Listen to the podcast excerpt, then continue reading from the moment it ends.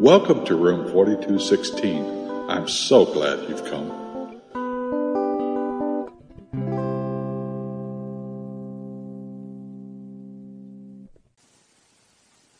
The Gospel of John. In the beginning was the Word, and the Word was with God, and the Word was God. He was with God in the beginning. Verse 14 The Word became flesh and made his dwelling among us. We have seen his glory, the glory of the one and only, who came from the Father, full of grace and truth. From the first letter of John. That which was from the beginning, which we have heard, which we have seen with our eyes, which we have looked at, and our hands have touched, this we proclaim concerning the word of life. The life appeared, and we have seen it and testify to it. And we proclaim to you the eternal life which was with the Father and has appeared to us. We proclaim to you what we have seen and heard, so that you also may have fellowship with us. And our fellowship is with the Father and with his Son, Jesus Christ. Humanly speaking, probably the one who knew Jesus the most intimately and the best was John the Apostle. And so we read from John the Gospel as well as from his reading. Uh, first epistle. Today we look at the Apostle John.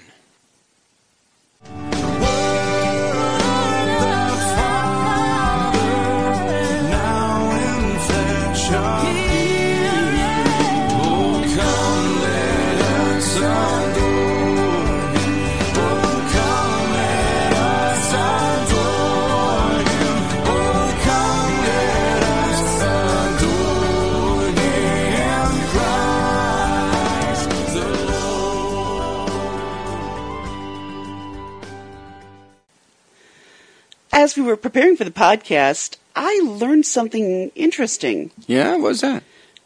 Many people believe that John was the closest disciple to Jesus. Mm-hmm. That's right. Now, I don't get that. You'd think that it would have been Peter. Uh, Peter was the most bold and brash, and he spoke up. But actually, John, we see him next to Jesus a lot. Here's some examples. okay. Um, at the at the Last Supper when they were there, and we usually think of the of, of sitting around a dining room table and people sitting in chairs. Well, Yes. it really wasn't that way. It's a nice low table, and people would lay, and the King James even says reclined at table, their heads by the table, leaning on an elbow, Their fish- heads by the table. Yeah, yeah, heads by the table and their feet away. Wow. Yeah, and that's why someone could anoint the feet of Jesus and not disturb all that was going on. You said to me earlier that the table was even lower than a coffee table. Yeah, about six inches tall. Wow. Real low, real low. And the seating arrangement was pretty clear from the uh, from a couple sections of the Bible. Uh, right to Jesus' left was John, and next to him was Peter, because Peter leaned over to John and whispered, "Hey, what?" Did, asked Jesus, "What did he mean when he said someone would betray him?" So Jesus, uh, John, just kind of leaned over to Jesus, and it actually says in one translation that he put his head on his, his chest. Well, think about it. If you're if you're on your elbows and you just kind of roll back to your side, you almost are at somebody's chest. And he says, "What you mean, Jesus?" And then Jesus said, "The person I dip the bread into the bowl and give it to, he is the one." And he then did that and handed it to Judas, who was on his other side, really handy and quick and easy. And so that conversation was really just between John and and and Judas Iscariot and, And Peter Jesus. Mhm, and Jesus. Yeah, but we can go on from there. We see John many places very close to Jesus. Uh, he took all of the disciples off to um, the garden to pray, but who did he take even further to pray? Peter, James, and John. Yeah. And then when uh, Jesus came back, found him sleeping. They uh, Judas came and with the mob, and they arrested Jesus. Do you remember what it said, though, when they carried Jesus away? Uh, that uh, Peter and John followed at a distance. Yes. Now, Peter got in trouble because he was up from Galilee and he looked so different. John didn't get in trouble, and, and, and we're making an inference here. He was probably the, the one among the fishermen who delivered the fish to the high priest's um, um, um, kitchen. And so they recognized him. Oh, he's the fisherman. And so he got in very easily, very closely. And then, when Jesus was crucified, who was at the cross?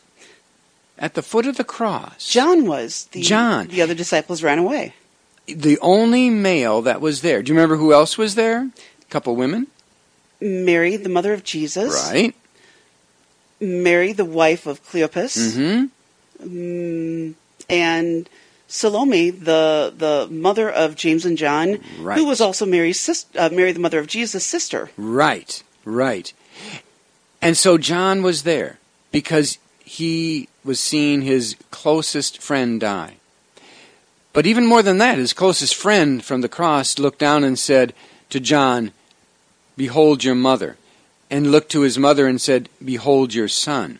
He gave his mother's care because he Jesus was the oldest son, mm-hmm. gave that care to John, who's actually a nephew, not a son. But if Jesus, okay, Jesus was the oldest son. I get that. Mhm. Jesus also had brothers, Mhm. from what we understand, uh, and from what the Bible tells us. Why not give his mother's care to one of his brothers? That only makes sense. Ah, It does, except we also know that the brothers uh, had great difficulty with Jesus. Not just sibling, sibling rivalry, but then also came their, their actual fundamental beliefs of faith. And so they were angry at Jesus, and, and tradition says that Jesus went after his brother Jude and talked with him after the resurrection. And that's when he mm. became a believer. And so G- no one was there except for John, but all the other brothers were, were angry at Jesus, and where was the mother? But with Jesus. And so they were angry with mom too. So the only one, I don't hate to say it, but available was John. Well, John, it said, wasn't married. And that's another reason. Many of the others probably were married and had families. John, not being married, was able to more care for her. And we actually learn from tradition uh, that, as it says in the gospel, from that moment she came to live with him, and wherever John went, she went. And so, well, there's a little bit of confusion here uh, among uh, the writers of of, of uh, tradition that uh, whether Mary died in Jerusalem or went with John later in life in 66 AD with John when he went to Ephesus. Either way, Mary was with John, now called her son.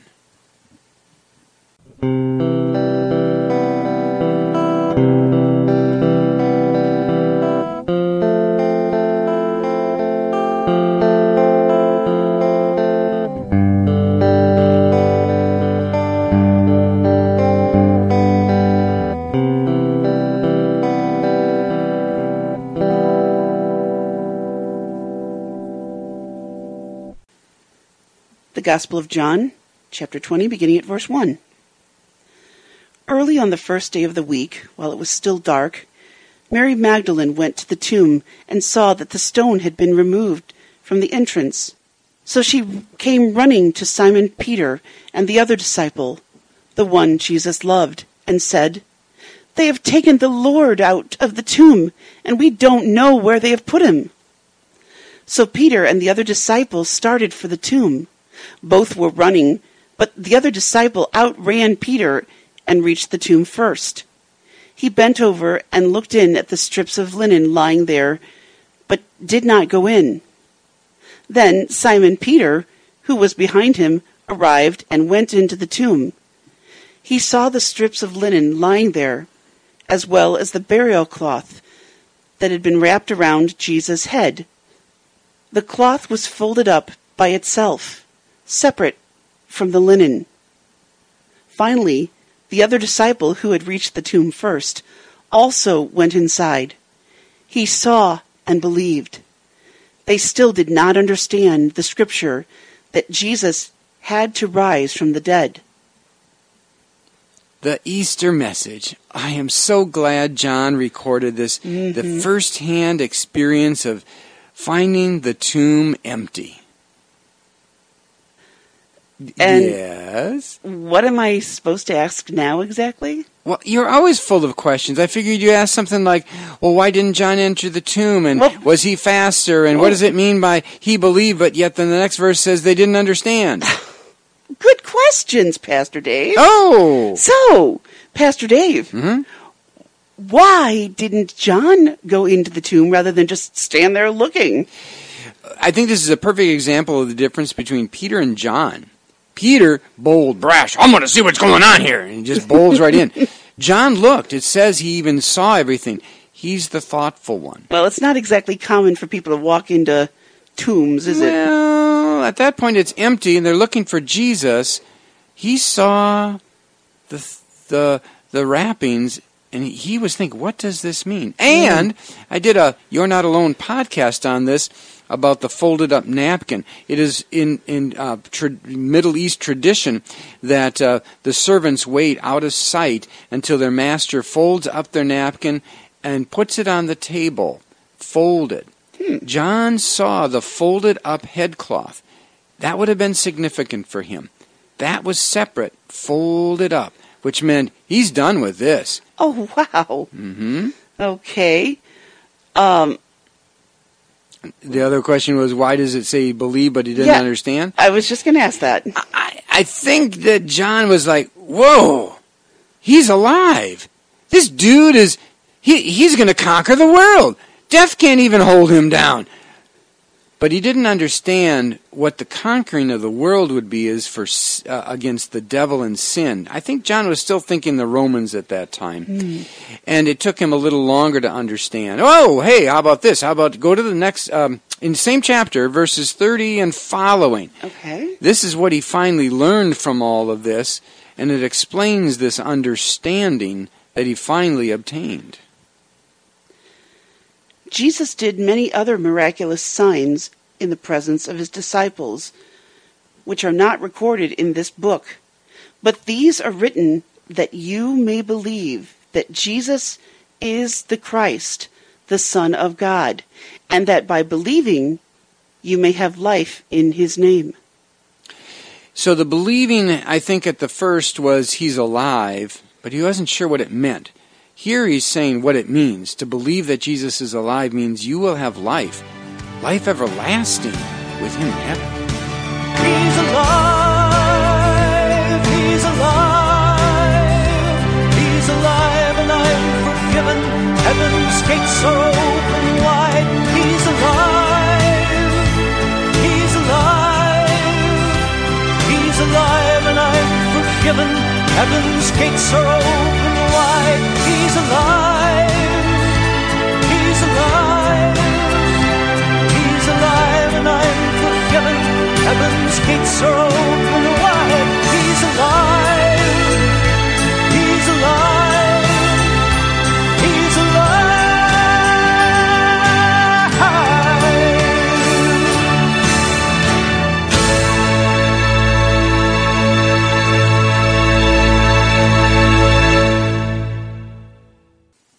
could say a whole lot more about John, I suppose, that he was educated as a Jew and he was a fisherman and and uh, uh, lived to be 97 years old.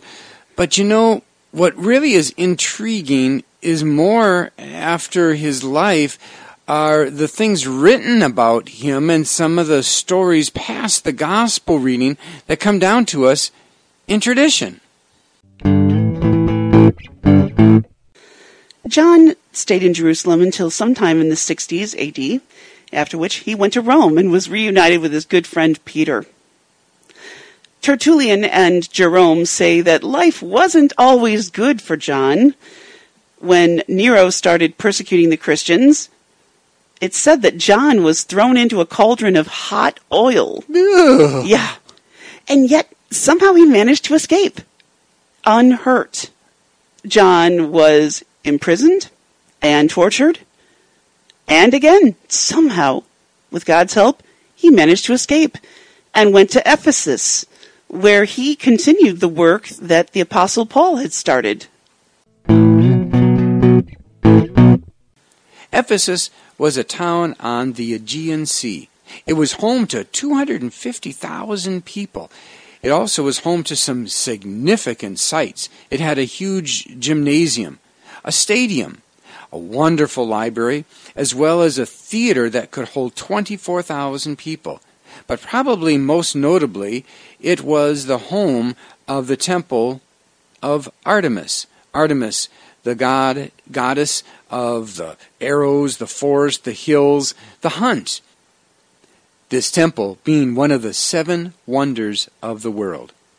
Polycarp, one of John's students, relates to Irenaeus how one day they went to the public bath to take a bath. By the way, back then they didn't have private baths like we have today, and so to take a bath or a shower, they had to go to the public bathhouse. After diving into the water, they then noticed not long after, in came Cerinthus. He was a, a preacher, but who denied the deity of Jesus and who also advocated self indulgence and sensual pleasures. When John saw him, he leaped out of the water and raced to the door and shouted to his companions, Let's get out of here before the place falls in now that Cerinthus, the enemy of truth, is inside.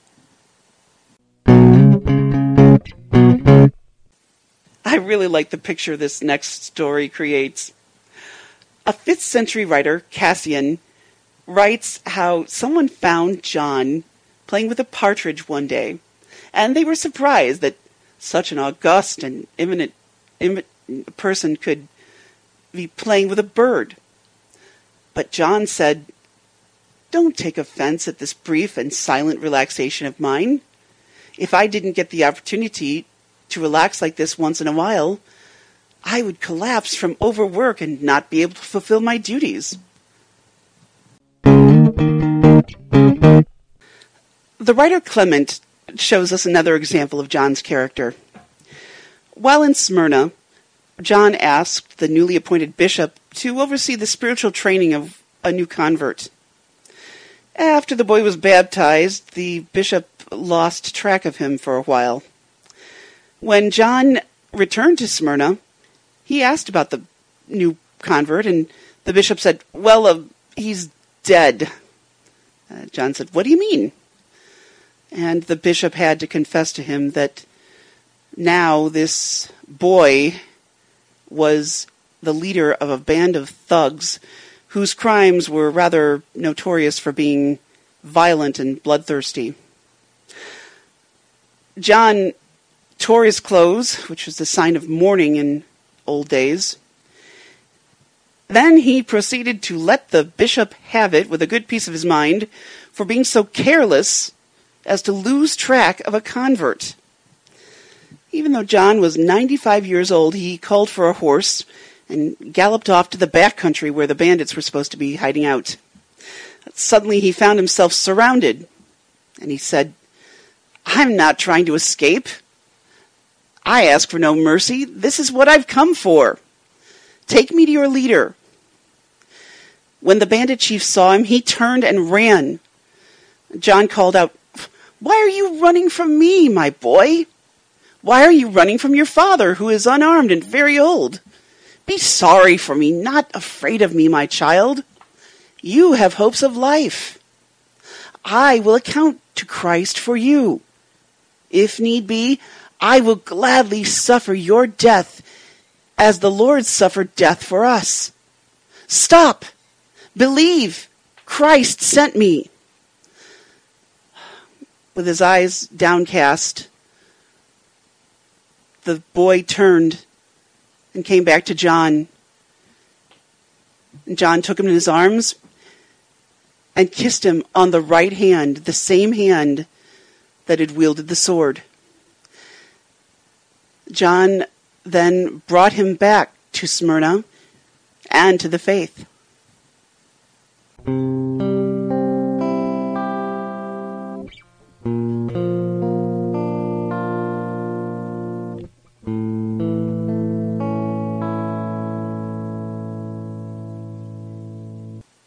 Eusebius, Irenaeus, and Clement of Alexander all record that John lived into the reign of Trajan, the Roman emperor, which started in AD 98. Even at the very end of his life, it's recorded by Jerome that he insisted that his disciples carry him in on their arms to the front of the church. Often he would only say, Little children, love one another. One disciple asked, Why do you insist on all this to say so little? John's answer If this alone is done, it is enough.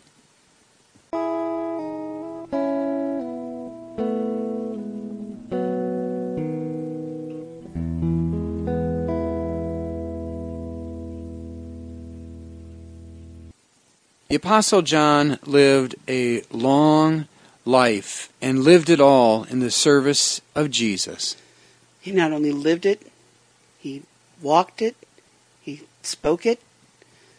A man of love. But he wasn't always a man of love. Indeed. His early life was all about being right and wrong. There was no middle ground. When there was a village that did not receive Jesus and the disciples, John asked Jesus to call down thunder on them. When John found a man who was casting out demons in the name of Jesus, John tried to stop him, tried to get Jesus to stop him. John also in his early life was about pride and prestige and power. For somehow he and James put his mom up to going to Jesus and saying, Hey, hey, ask him for the place on his right and left when he comes in his kingdom, thinking the overthrowing of the Romans and the Israel kingdom. No, as with all people, you and me too, Cecilia, we have to learn to set up aside uh, our sins of right, being right, of power, of acknowledgement, and in its place let Jesus live, who forgives us, who loves us, and who then wants to love through us. Even as John said, My little children, love one another. If this alone is it, it is enough. And so it is the challenge of John's life for you and me that we live that simple little phrase love one another. If you want to write to us to tell us how you can love one another, please do so. You can write to us at info I-N-F-O at not dash alone dot net. And as we remind one another every week, as we love one another and share with one another, We, we are not alone. Do come back again to room 4216.